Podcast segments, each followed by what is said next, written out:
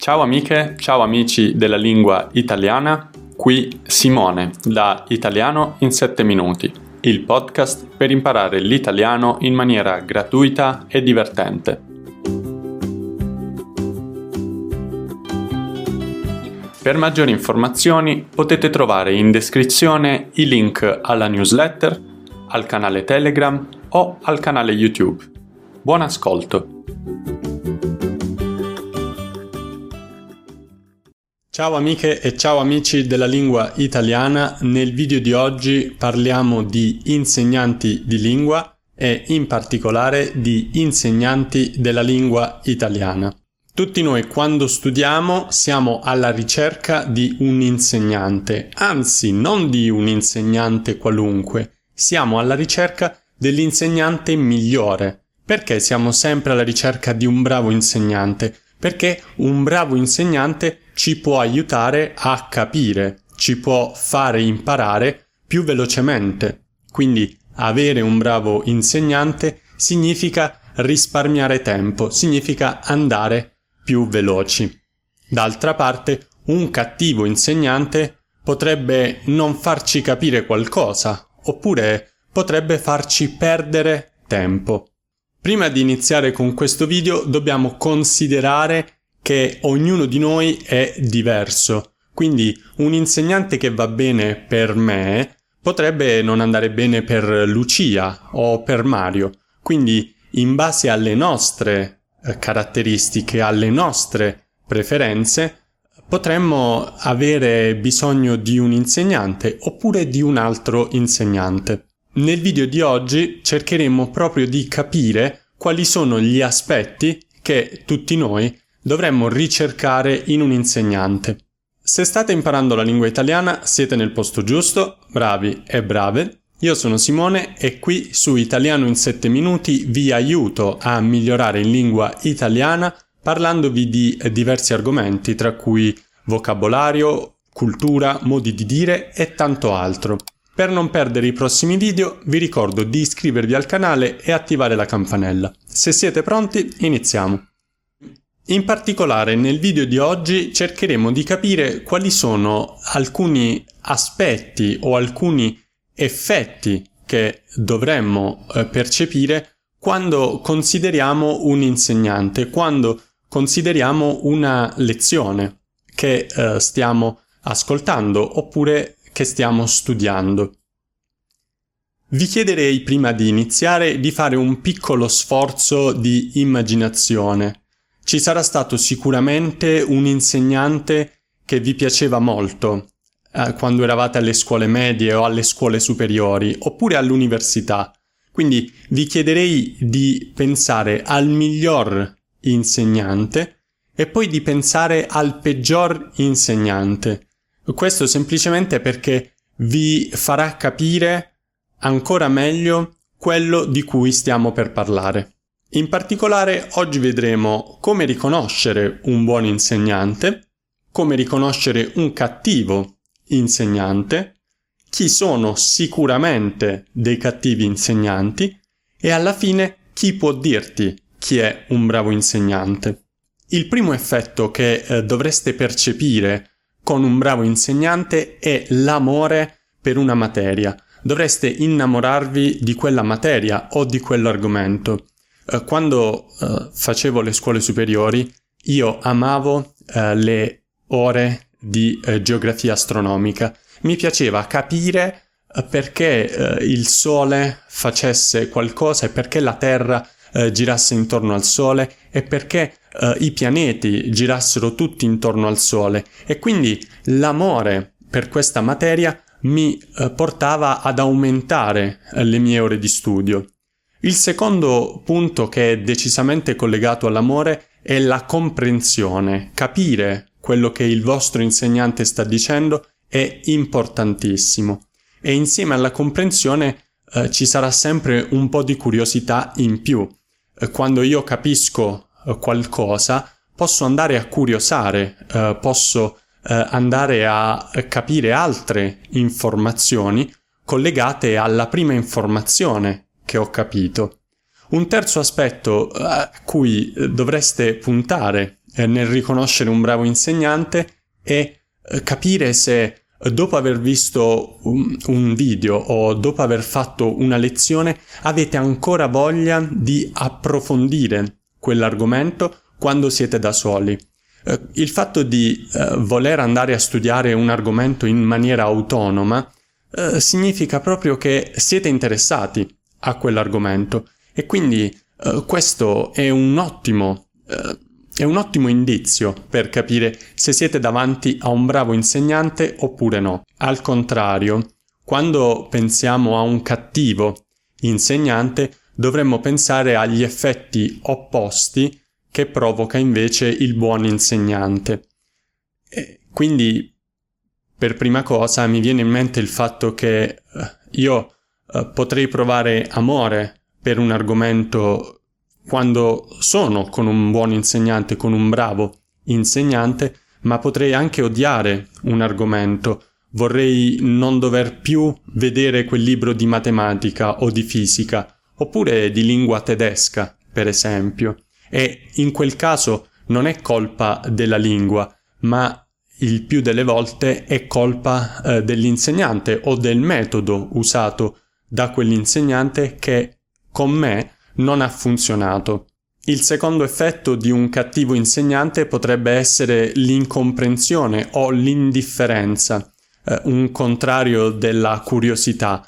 Eh, qui su YouTube secondo me è molto difficile che un, uh, un insegnante vi scateni un senso di indifferenza semplicemente perché uh, qui non c'è una vera lezione, noi non facciamo lezione per un'ora insieme, ma uh, registriamo dei piccoli video di 10, 15, 20 minuti in cui cerchiamo di racchiudere le cose più interessanti eh, riguardo a un argomento oppure riguardo a un altro argomento. Può succedere invece che in una lezione di un'ora o un'ora e mezza in uh, presenza di un professore voi vi annoiate e questo succede uh, per diversi motivi. Quindi uh, dovreste fare attenzione alla noia, a questo sentimento. Significa che forse l'insegnante non sta usando bene eh, il vostro tempo, oppure voi non state usando bene il vostro tempo e quindi dovreste cambiare metodo. Un altro aspetto è la repulsione per un argomento. Anche qui su YouTube è molto difficile trovare uno studente che provi repulsione per un argomento perché spesso gli studenti della lingua italiana e in generale gli studenti di lingua sono attratti da quella cultura, sono attratti da quella lingua e quindi è difficile che ci sia repulsione e allo stesso tempo studio. La repulsione per una materia o per una lingua arriva quando siamo forzati a studiare, siamo costretti a studiare quella cosa perché per esempio è una materia eh, della, del programma scolastico o del programma universitario ma noi non vogliamo studiarla. Prima di andare avanti vorrei ricordarvi che ogni settimana o ogni due settimane invio una newsletter completamente gratuita dove all'interno ci sono parole, risorse, canzoni, testi per poter approfondire la lingua italiana. Quando io studio una lingua sono sempre alla ricerca di risorse del genere, soprattutto delle canzoni e quindi ho pensato di creare questa risorsa per chi studia la lingua italiana. È completamente gratuita e come sempre la trovate in descrizione. In descrizione trovate anche la trascrizione gratuita di tutti i video, anche di questo, e trovate la traduzione di alcune parole chiave dall'italiano all'inglese. È uno strumento in più e può esservi d'aiuto. Inoltre vorrei ringraziare i miei Patreon che eh, supportano economicamente il eh, canale e grazie a questo supporto io riesco a migliorare la qualità e la quantità delle risorse disponibili gratuitamente per tutti gli studenti di lingua italiana. Se avete imparato qualcosa di utile finora, anche voi potete sostenere il canale e in questo modo non solo mi aiutate a migliorare la qualità di tutto quello che viene pubblicato, ma potete anche conoscermi un po' meglio perché una volta al mese c'è una videochiamata di gruppo in cui parliamo di diversi argomenti in lingua italiana. Adesso riprendiamo. Parlando di insegnanti che sicuramente non vanno bene, al primo posto ci sono le applicazioni oppure alcune piattaforme eh, con cui noi interagiamo, eh, ma interagiamo in maniera molto limitata. Il fatto di non poter parlare con il mio insegnante o il fatto di non poter scrivere al mio insegnante è una grossa limitazione. Per questo dico sempre ai miei studenti di non usare esclusivamente le app eh, perché eh, non va bene eh, studiare una lingua esclusivamente usando uno strumento del genere. Appunto, le app sono degli strumenti che possono essere usate per approfondire la lingua, ma non dovrebbero sostituire un insegnante. Allo stesso modo, anch'io non sono un buon insegnante per voi, soprattutto se siete alla ricerca di miglioramenti molto rapidi. È meglio eh, cercare un insegnante eh, che vi aiuti eh, giorno per giorno o settimana per settimana a fare dei progressi più veloci. Anche in questo caso, pur interagendo tramite i commenti, cerco di rispondere sempre a tutti, è difficile dare dei consigli eh, che siano adatti a uno studente ed è per questo che spesso trovare un insegnante eh, può essere una buona idea. Parlando dell'ultimo punto, chi può dirvi eh, se siete davanti a un bravo insegnante? Questa è una cosa estremamente personale, estremamente soggettiva, dipende dallo studente, dipende a che punto siete eh, del vostro viaggio alla scoperta della lingua italiana e dipende anche dalla vostra eh, personalità. Uh, potreste essere degli studenti uh, molto estroversi o molto introversi, dipende da voi. Ovviamente siete voi a capire eh, chi sono i professori che vi stimolano di più, chi sono le persone che vi motivano di più a studiare una lingua. Siete voi a sapere chi sono i professori o gli insegnanti che riescono a farvi studiare anche fuori dall'ora di lezione o fuori eh, dalla classe o dalla scuola. Ed è importante pensare alle persone che ci permettono di studiare anche quando non dovremmo studiare. Spesso i migliori insegnanti siete proprio voi stessi. Soprattutto qui su YouTube o comunque in generale, quando una persona studia da autodidatta, può essere un ottimo insegnante per se stesso. Può capire quando sta facendo progressi e quando invece dovrebbe fermarsi su un argomento e approfondirlo maggiormente. Quindi mi raccomando, cercate di tenere entrambi gli occhi aperti e fare attenzione. Fate attenzione a riconoscere quali sono alcuni aspetti positivi e alcuni aspetti negativi. Come esercizio finale vi chiederei di scrivermi nei commenti qual è la vostra esperienza con un buon insegnante o con un cattivo insegnante.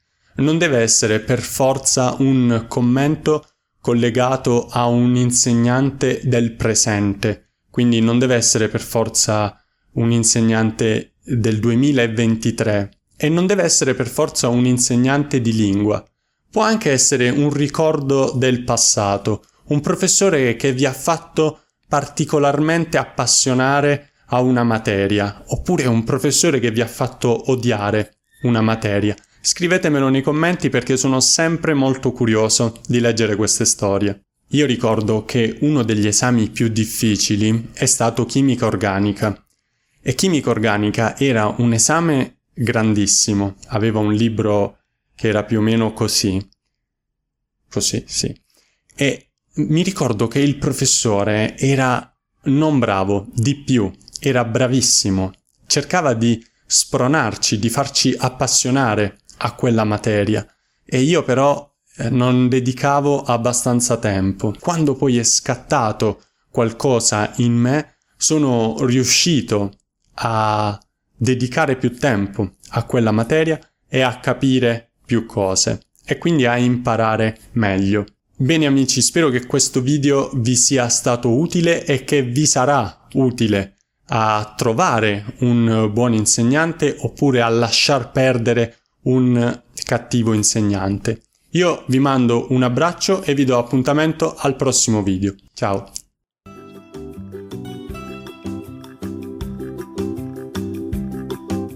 Spero che questo episodio vi sia piaciuto. In descrizione potete trovare del materiale aggiuntivo e se volete potete aiutarmi lasciando una recensione positiva a questo podcast. Grazie mille e ci vediamo alla prossima. Buono studio!